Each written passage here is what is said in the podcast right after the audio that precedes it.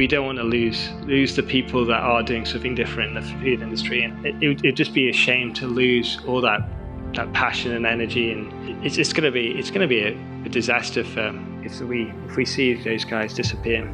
I think we just need to support each other in the industry massively, especially now. This is the Deep in the Weeds podcast. I'm Anthony Huckstep. Global recognition for a restaurant is marketing gold. Making the top restaurant lists and grabbing the attention of the world's food loving community can make a restaurant a must visit for tourists to any city. But with concerns over the future of international travel, what impact has that had on top shelf restaurants reliant on tourist trade? Josh Raine is the head chef of Tetsuya's, one of the world's most loved restaurants. Josh, how are you going? Oh, very well. How are you? I'm good. What's it been like being um, a restaurant that's so revered um, and relied on uh, for a portion of your trade, the tourist industry, um, with a with a shutdown? What sort of impact has that had on Tetsuya's? It had a had a it had a massive impact. It, we could almost see it the day the day the announcement kind of happened. We literally from going from hundred covers dropping down to 30 to 40 covers. It was yeah, it was a dramatic, dramatic drop. Wow. What was what was the response to that that kind of impact? It was yeah, it was scary for the for the whole team. We we kind of had I don't think anyone knew what was going on and what the the scenario was going to be. So it was kind of we were kind of blind and yeah, kind of we didn't know which direction it was going to go. It was going to get better or going to get worse. So it was yeah, a lot of a lot of unknown. With the pandemic unfolding overseas, did you feel any of the impact of that early on before the industry got shut down in Australia? Yes, well, I, am I'm, I'm from the UK, so I, I saw a lot from my friends in the industry back in London that like this, they were sending photos to me with the streets and the underground completely empty, and that's kind of yeah, kind of put, put the fear in me because I was like, yeah, it's going to come. Like, there's nothing we can do. We just have to adapt, I think, and just kind of see see where it went.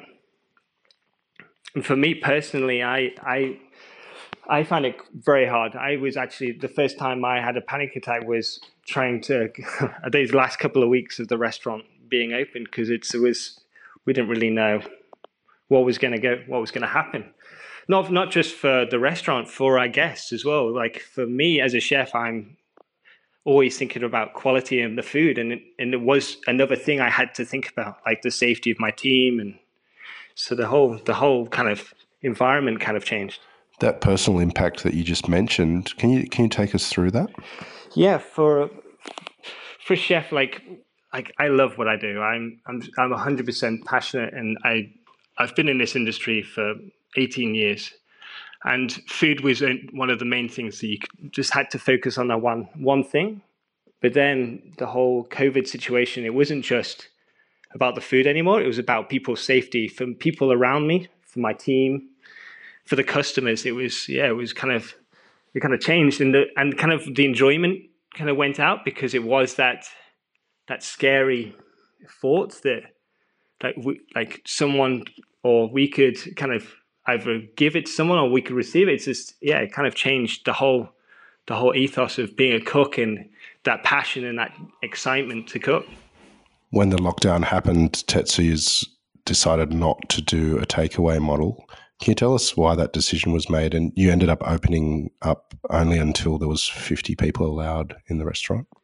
Yes, we we did. We did talk about it, and we were in the kind of we were seeing how long it was going to take. If it was going to take any longer, we would have had to have kind of jumped into that. But luckily, we we had we had the kind of the support from Tetsuya just saying, okay, we're going to hold off. And luckily, the people around us, the people who are in the building, kind of helped us massively. And so we didn't have to kind of dive into that, but we were we were very on the brink of just about to launch some a product so it was it was definitely on the cards. We just we were kind of wanting to do something being Tetsuya, like we have to do something perfectly right, and we needed that time to kind of develop something. And by the time we actually got to that stage of releasing, we actually uh, got the news that we could start opening up. So we just held back a bit. Tetsuya's is quite a extravagant and luxurious experience, and the tables are generally pretty well spaced as it is. Has was there much impact on the dining space when you did open the doors? As you say, we do. We have the space, and luckily for us, we do. We could kind of space it out a little bit more. We actually give more than we we need to because we do have that privilege of having all that beautiful dining rooms and spread it spread it out. So the service it was more about the service with all our menus. We had to kind of the waiters had to. We were all just there. They're very almost.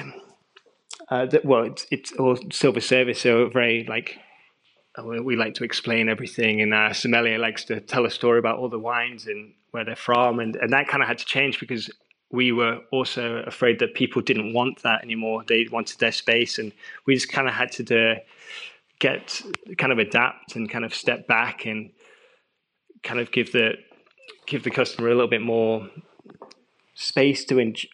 For, for maybe we still wanted to tell the story like we being going to Tetsuya is a story and it isn't and it's an adventure so we didn't want to lose that so it was kind of trying to trying to find that that in between of being there but not being in too too in, in anyone's space and in their environment just and to let them enjoy and still kind of forget about the whole that the, what's happening in the world and kind of just give them that kind of that that place to kind of forget about it and yeah it was yeah it was very it was a difficult difficult scenario with the different um, model of operation that you had to deal with there did the did things change in the kitchen as well? Can you take us through the sort of food and menu offering that you provided in those early times of just after the industry just opened up? Um, so the menus, we actually had three three menus for the three different dining rooms we had for the restaurant. We had a lot of repeat customers through um, second days or following weeks, so we wanted to give them the experience, a completely different experience in different rooms. And for me personally, it was actually a better idea because buying um, seafood and everything was finding very difficult to get consistency. So we looked at doing this to kind of so we could have to so we could buy the best product on the market, and this is the best way we could we could look at it.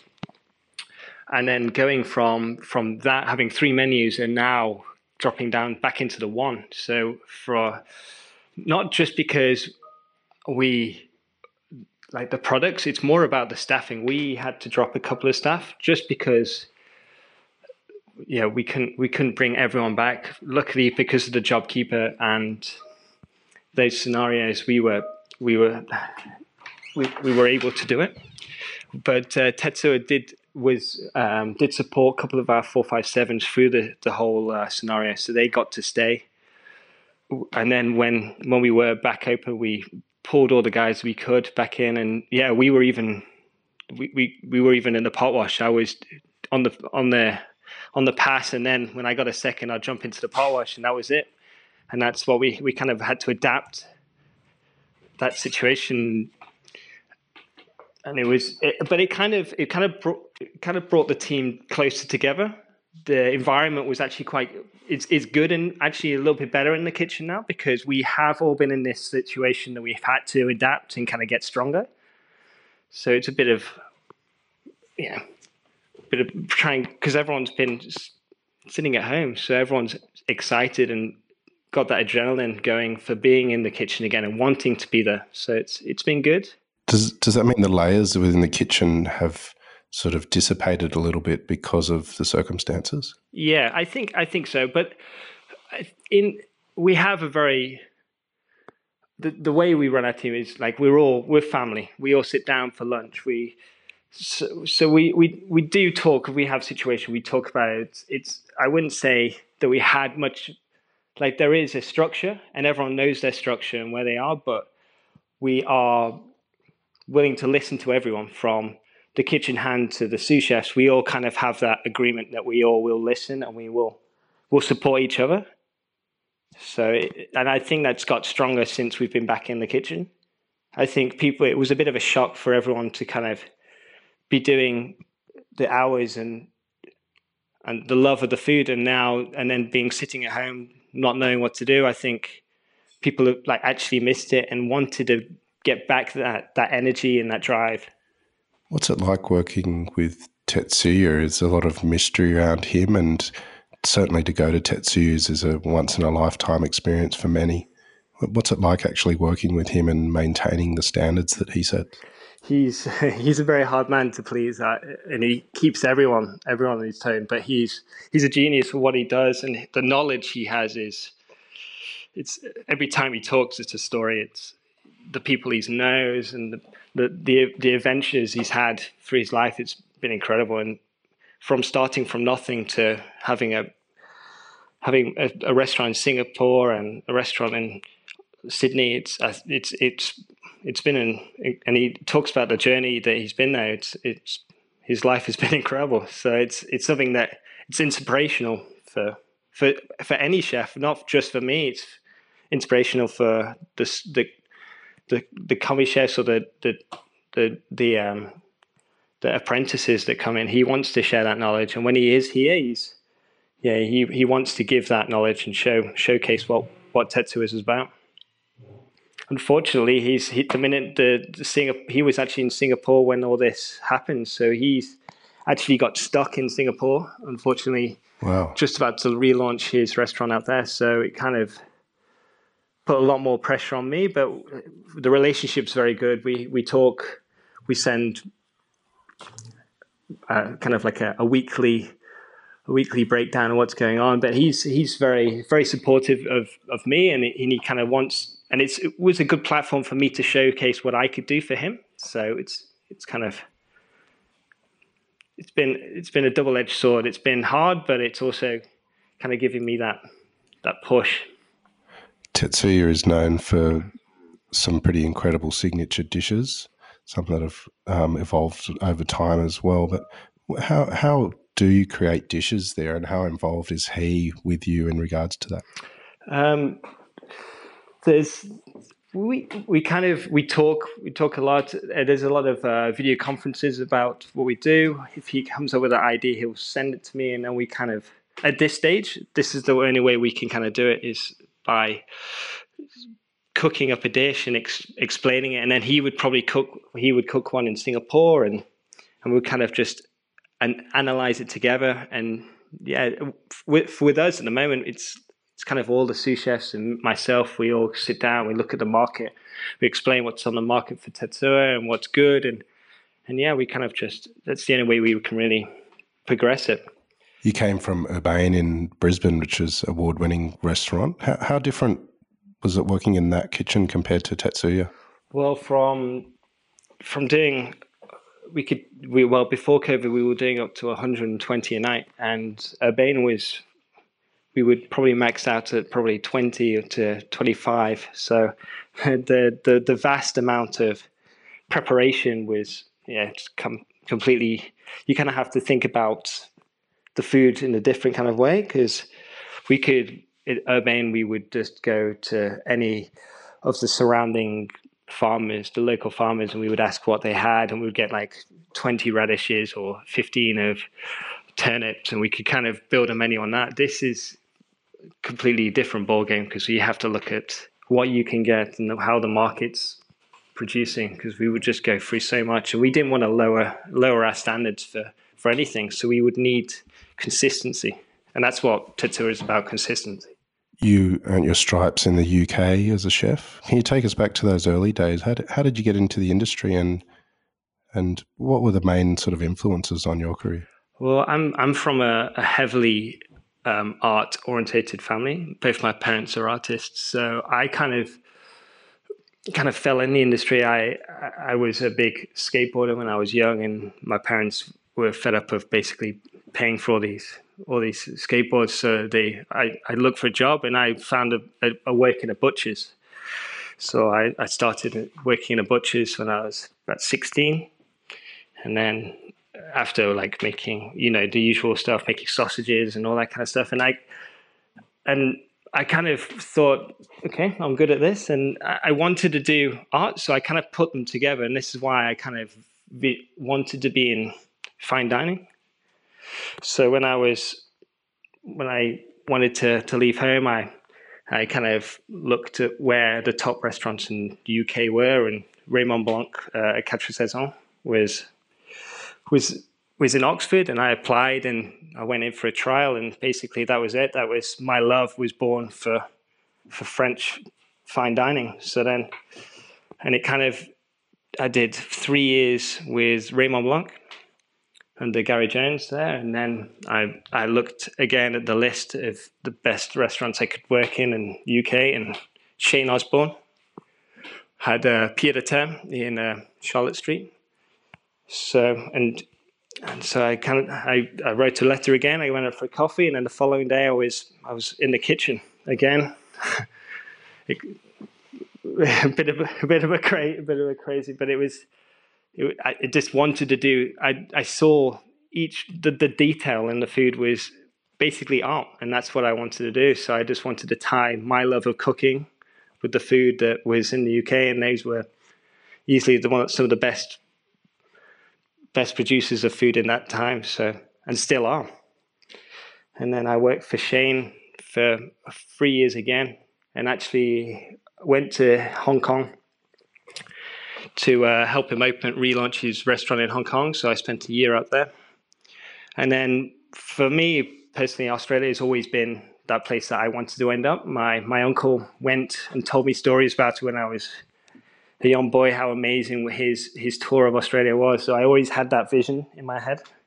So that was always going to be my end goal was to to jump overseas and and the best thing about being a chef is you can travel anywhere and do what you do. And then, luckily enough, I knew Alejandro, who was opening uh, Urbane.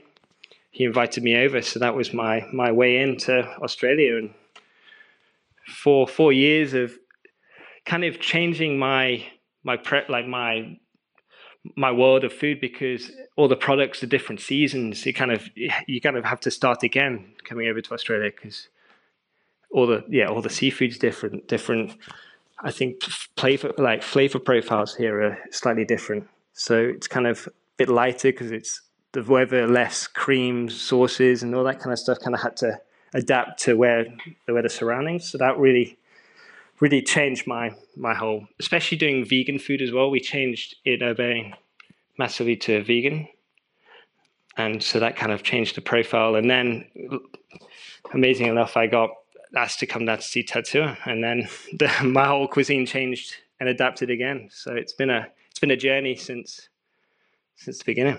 So I'm, I'm absolutely amazed and overwhelmed for the the the, the honor that like to get the position because I has always been one of my one of those restaurants that's been at the top and the forefront of of food for forever. Many chefs uh, start through butchery and um, or dropping out of school. But was there was there some skills that you learned from those early days as a butcher that remain important to you? Definitely, from nose to tail is a massive thing. Not no waste is a is a, and being a butcher, you do have. It's yeah, you have to use everything that you can't. You can't just think you're going to make money off one thing. You have to adapt. You're going to have to use the whole thing, and that's kind of my ethos now. I I don't we even though we're using well, we are using the best produce you can buy in Australia, and and the you forget about because I met a lot of farmers and producers when I was in a butcher, and you forget that the time and the love that goes into these things, and you can't waste it. can't waste it. It's been their livelihood from from day one. So just to respect the produce, I think was a, a massive thing of being a, working at butchers and utilizing everything. I think that was a massive, a massive eye opener. When you arrived in Australia, was there particular seafood um, that stood out for you um, that you hadn't experienced before? Uh, lots, lots of, lots of different. Because um, Shane, Shane was from Australia. Um, we did get a couple of things. We would get finger lime. Finger like finger lime blew my mind when I first saw it in London, and then come over here, like kingfish and coral trout and the Murray Murray cod is one of my favorite fishes. It's just incredible, and yeah, it's just the whole the whole seafood changes, and that was one of the biggest biggest ways I had to adapt my cuisine because the seafood did change, and I have to you have to look at the, play, the flavor profile. So I couldn't just bring things from the UK. I had to re reimagine everything and kind of adapt to those flavor profiles. You do have that really strong connection with producers and in season produce, and yet you're enamored by the art of gastronomy and, and fine dining. How do you strike that balance between the art of food and respecting the produce to let it shine? I think flavor, it always has to start with flavor, taste. I think the visual is always secondary. Finding finding a product that, and I think that's why we, we, we talk to our suppliers so hard, like because we want that unique product. And when we get that unique product, we want to kind of showcase that. We don't want to hide it. So flavor balance has been a massive, massive, uh, massive thing for Tetsuya, and, and, that balance and that Japanese, that ethos, hundred percent. So it's yeah, it's it's it, visually it always comes almost the last thing for visual for me uh, and Tetsuya. It's all about the flavor. You start with the flavor and if you're happy with the flavor, then you progress. Then it's the visual. Tetsuyas has some pretty extraordinary alumni from Martin Benn to Darren Robertson, Luke Powell, Dan Hong, Phil Wood, Clayton Wells. I mean, the list goes on and on. What's what sort of pressures are there on you uh, in charge of such an important restaurant? Immense, but but good. I I think I'm one of my hardest critics personally, so I I do want to strive and I do want to do the best. So, and I don't want to, I don't want to bring, I don't want to not perform how Tetsuya wants me. I, and I think that's, it's just a, I've been very driven since I've, I've been a chef and I've always kind of know what my direction was going to be. And I've always want strive to do the, do the best food I can and, and keep on adapting. And I think the pressure is, it's, it's immense, but I, I kind of need that to kind of want to progress it, and and he's very supportive about progression as well. So it's it's kind of scary but great at the t- same time.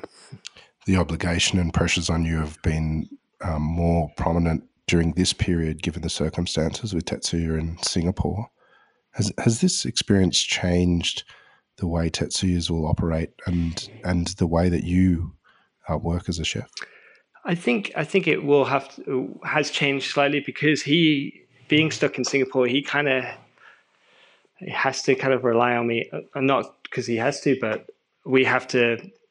I'm I'm the one on the on the forefront, and we we the communication is key. So we just we just talk everything through, and yeah, so it kind of it kind of has changed drastically from him being here, kind of because I I could always just I knew where he was and kind of just asked him a question. Now it's it's a bit harder. Like I have to I have to make those decisions on on the spot.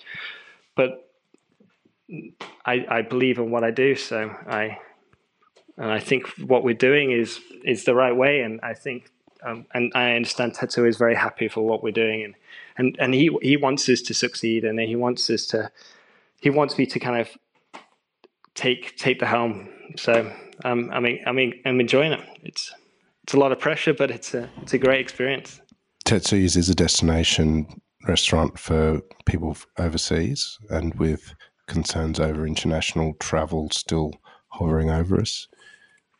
Will your client base change and the direction of Tetsuyas change? And, and what sort of impact is that going to have on the restaurant and then in the coming period of time? it, it did kind of change change our clientele. We we would get a lot of the the cruise ships and the, the international travelers, and but we also are like we're kind of that birthday anniversary restaurant as well. And, and I think people have been holding back on their, their birthdays and anniversaries since lockdown. So we got a massive wave of all those celebrations coming through and and now now we're kind of we're, we're channeling all our energy to kind of promote what we're doing and get the get the locals to kind of embrace us. And we are a, a, we're a local restaurant, and we and we we do what we do because we love what we're doing, and and but it has been a massive change for us because we can't that that whole that whole kind of clientele is completely vanished. But it's um, but we're doing doing really well. Like people, the ambience in the restaurant is is great. The people we're we're enjoying and people are enjoying to be out again. So it's it's it's good to good to know, good to see, good to see a full restaurant again. And, and we at thirty, up to was 60, 60 a night, and we we changed our kind of opening hours. So from instead of doing Tuesday to Saturday, we actually changed from Thursday to Sunday, so we could kind of get that that almost um, that like kind of that family, large family, kind of coming on a Sunday or a Saturday. So it's that long lunches coming that bringing that back on the Friday, and so it's it was just kind of the way we had to adapt. But yeah, it's been a challenge. We we pushed a lot on our social media to try and get and Instagram just to kind of make sure people know that we're we're, we're there to enjoy to come back and but the but the but when we were locked down, people were buying lots of vouchers as well and, and wondering where we were going to reopen. So we, we knew we had a good following. So that was really nice to see. With spot cases around Sydney and the lockdown in Melbourne, or the second lockdown in Melbourne at the moment, um, how do you how do you feel about the next period of time and getting through COVID with the restaurant? It's always it's always changing, and uh, and that's kind of scary in its own way.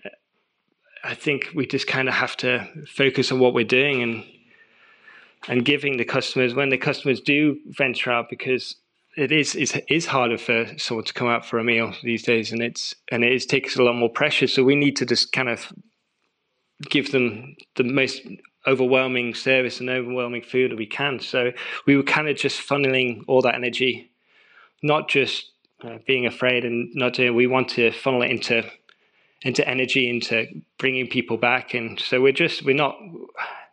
It's hard not to not to not think about it because it's all around you. We just kind of have to funnel that energy and that fear into something positive.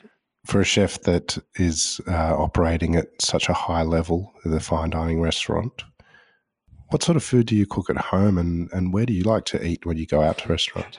Um, it's, it's a good. I try um, cooking at home. I'm more of a, a, bacon sandwich kind of guy. I'm. Uh, I, am not. Uh, I'm not. I'm not one of these people who cooks up a. a fe- when I have friends around, I, I cook. I cook a feast. But when I'm at home, I uh, bacon bacon sandwich and just easy food. that's that's what I do and that's kind of what I want to eat. I just eat around little little um, local restaurants around Surry Hills and the city. I just I enjoy just not not not fine dining. I'm more of a, a casual in, casual diner when I'm when I'm out. Yeah. During this series, many people have talked about what restaurants might look like beyond COVID and who will make it through and who won't. But what are the things that you love about restaurants that you want to ensure survive through this tough period? The the energy and the originality. I think I think people we don't want to lose lose the people that are doing something different in the food industry, and those those guys are, are in the small little restaurants that are doing incredible food and and can't rely on without customers like those those small restaurants it would it'd just be a shame to lose all that that passion and energy and it's it's going to be it's going to be a, a, disaster for for the restaurant industry if if we if we see those guys disappear I think we just need to support each other in the industry massively, especially now, and go and eat out at people each other's restaurants. I think that's going to be a massive thing. We need to show each other support in the industry it's been a tough period for the industry, and as you say, we're going to lose a lot of restaurants, and hopefully, we keep some of the great culinary um, leaders that have changed this country. But what what are the positives to come out of this for you? I think a, a lot of uh, positives would just to keep trying to keep the the energy because in Australia the the food scene is incredible and I think we just need to keep that that progressing and not to not to bring let this bring us down. We just kind of need to keep on moving and kind of bounce off each other and and and, and keep on pushing to be one of the, the one of the best countries with the best food scene. I think that's one of the the forefronts of what we should be looking at now. We can't we can't we can't just give up. We just need to keep on fighting. I think that's the best way we can do. Well, Josh, we've really appreciated you coming on Deep in the Weeds and sharing your story. No, thank you so much. Keep in touch and uh, we'll talk again soon. It's been a pleasure. Thank you so much. This is the Deep in the Weeds podcast. I'm Anthony Huckstep. Stay tuned as we share the stories of Australia's hospo community, suppliers, and producers in search of hope during this pandemic. Special thanks to executive producer Rob Locke for making this all happen. Follow us on Instagram at Deep in the Weeds Podcast or email us at podcast at deepintheweeds.com.au. Stay safe and be well.